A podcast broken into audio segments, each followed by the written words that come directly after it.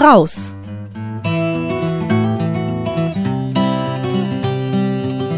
Mikro, Makro und ganz normale Abenteuer. Zwölf Monate, zwölf Nächte, Nacht fünf.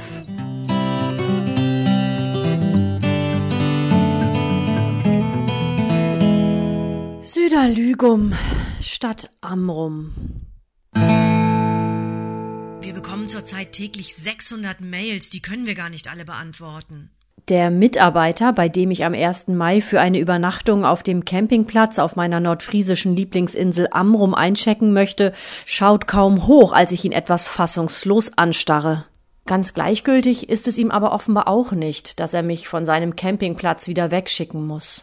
Wieder und wieder schaut er auf seinen Computer und scheint genau wie ich erst jetzt zu begreifen, was seine Absage eigentlich bedeutet. Amrum ist Anfang Mai 2021 als Corona-Modellregion Tourismus nur für Autofahrerinnen und Autofahrer zugänglich. Wer zu Fuß, mit dem Rad oder öffentlichen Verkehrsmitteln anreisen möchte, für den gibt es auf der Insel keine gültige Quarantäneregelung und damit auch keine Unterkunft.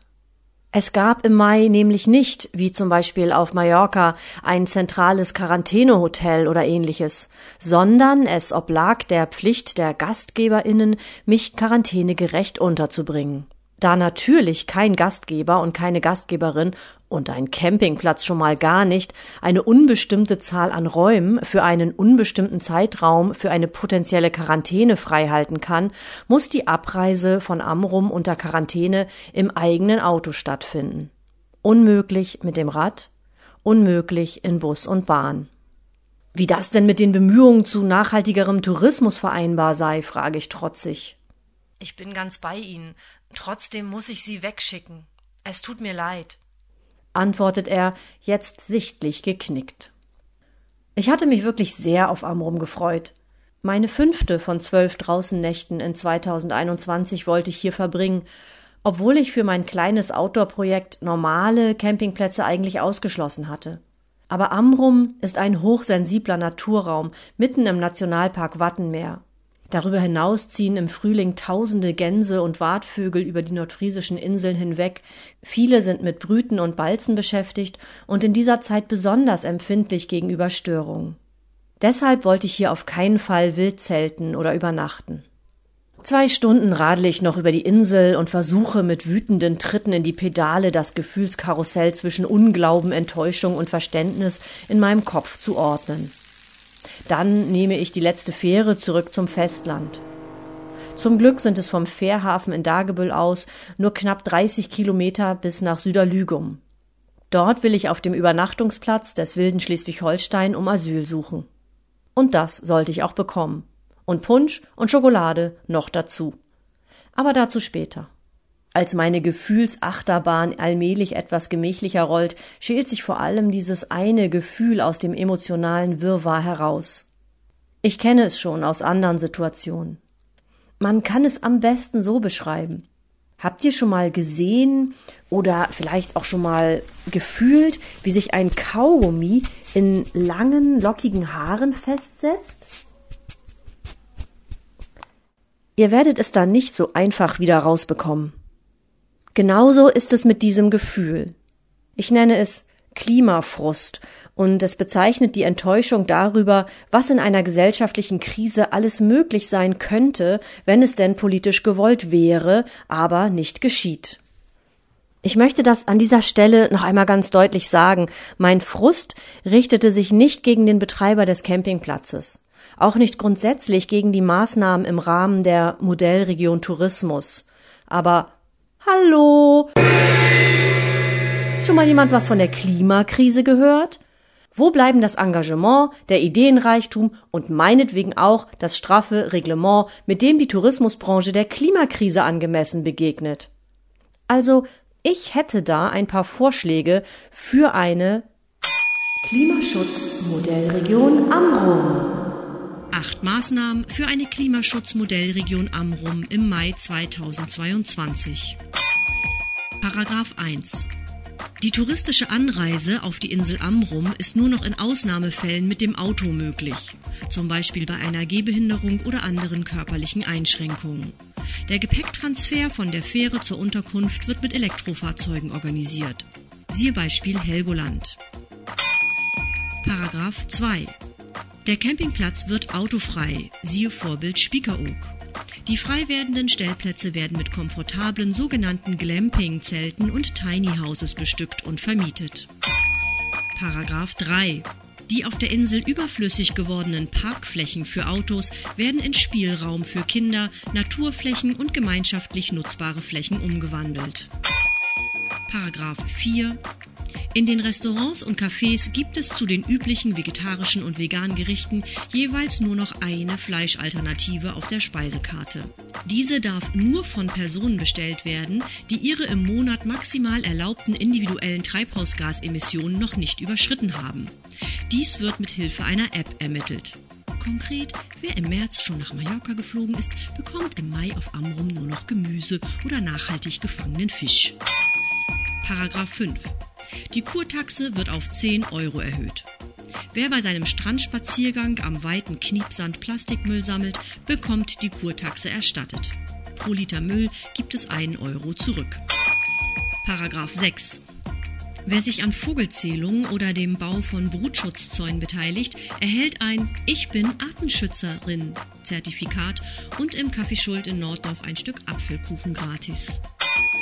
Paragraph 7 in den Restaurants und Gaststätten wird für To-Go-Produkte ein Pfand-Mehrwegsystem eingerichtet, so dass jede Mehrwegverpackung in jedem beliebigen Café oder Restaurant wieder abgegeben werden kann. Wer eine eigene Verpackung mitbringt, bekommt 10% Rabatt.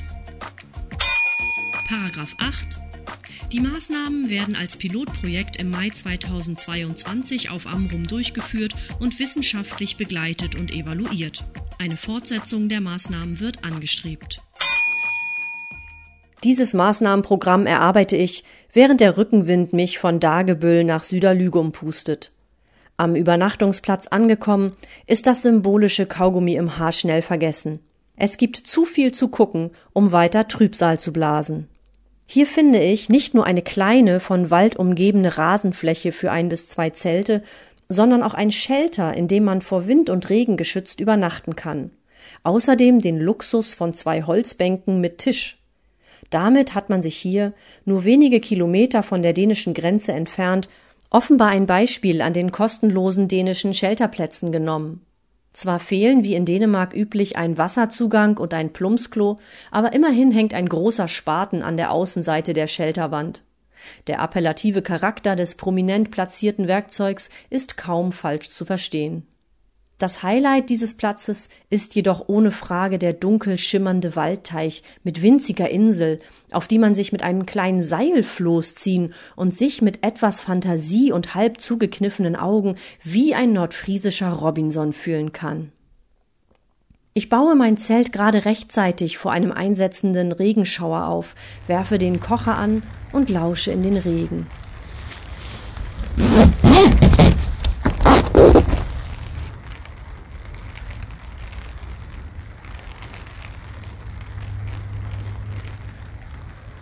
Die Straße, von der ich zum Platz abgebogen bin, ist noch hörbar. Plötzlich dringen auch Stimmen durch, kommen näher.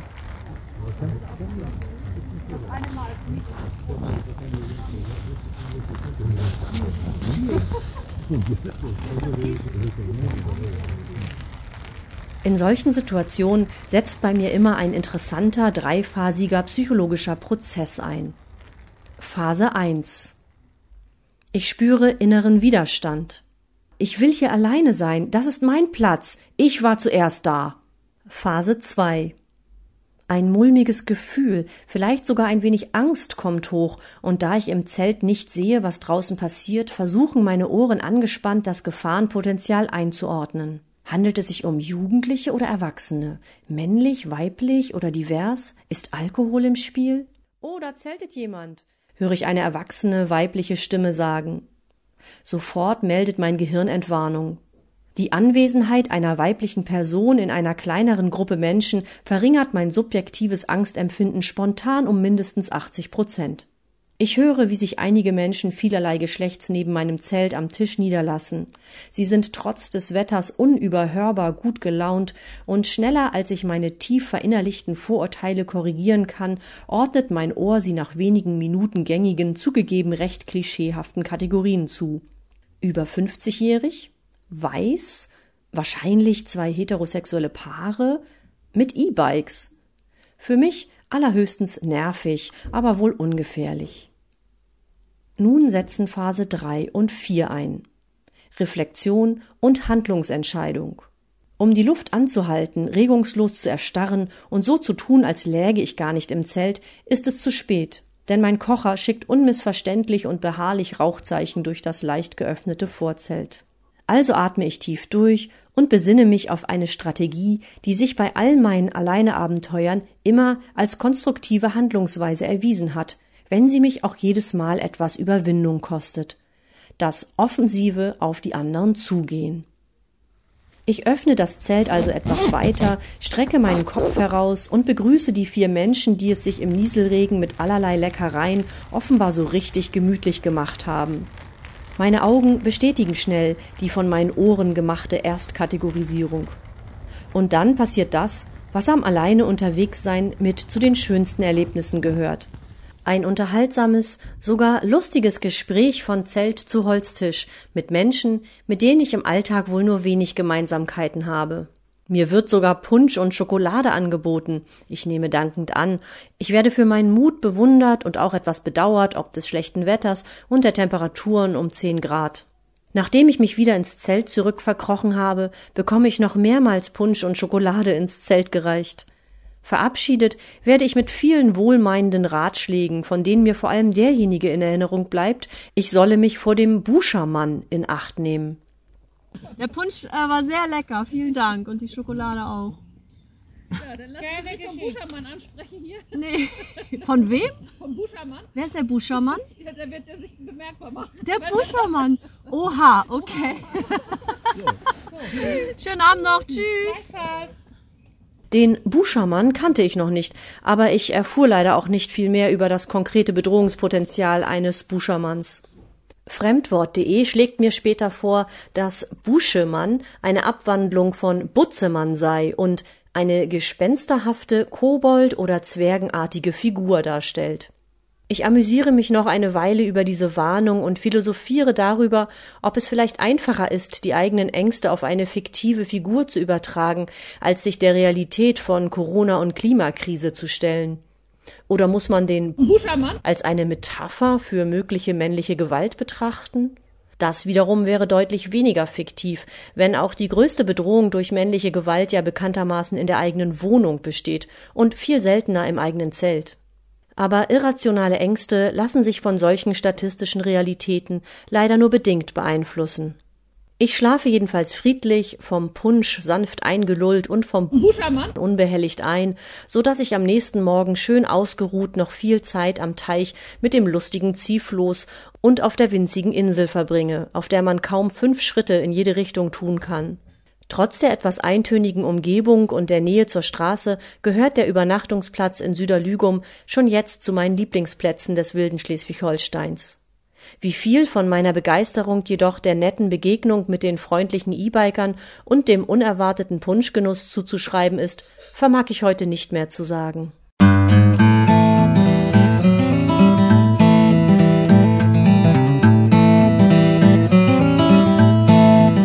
Raus!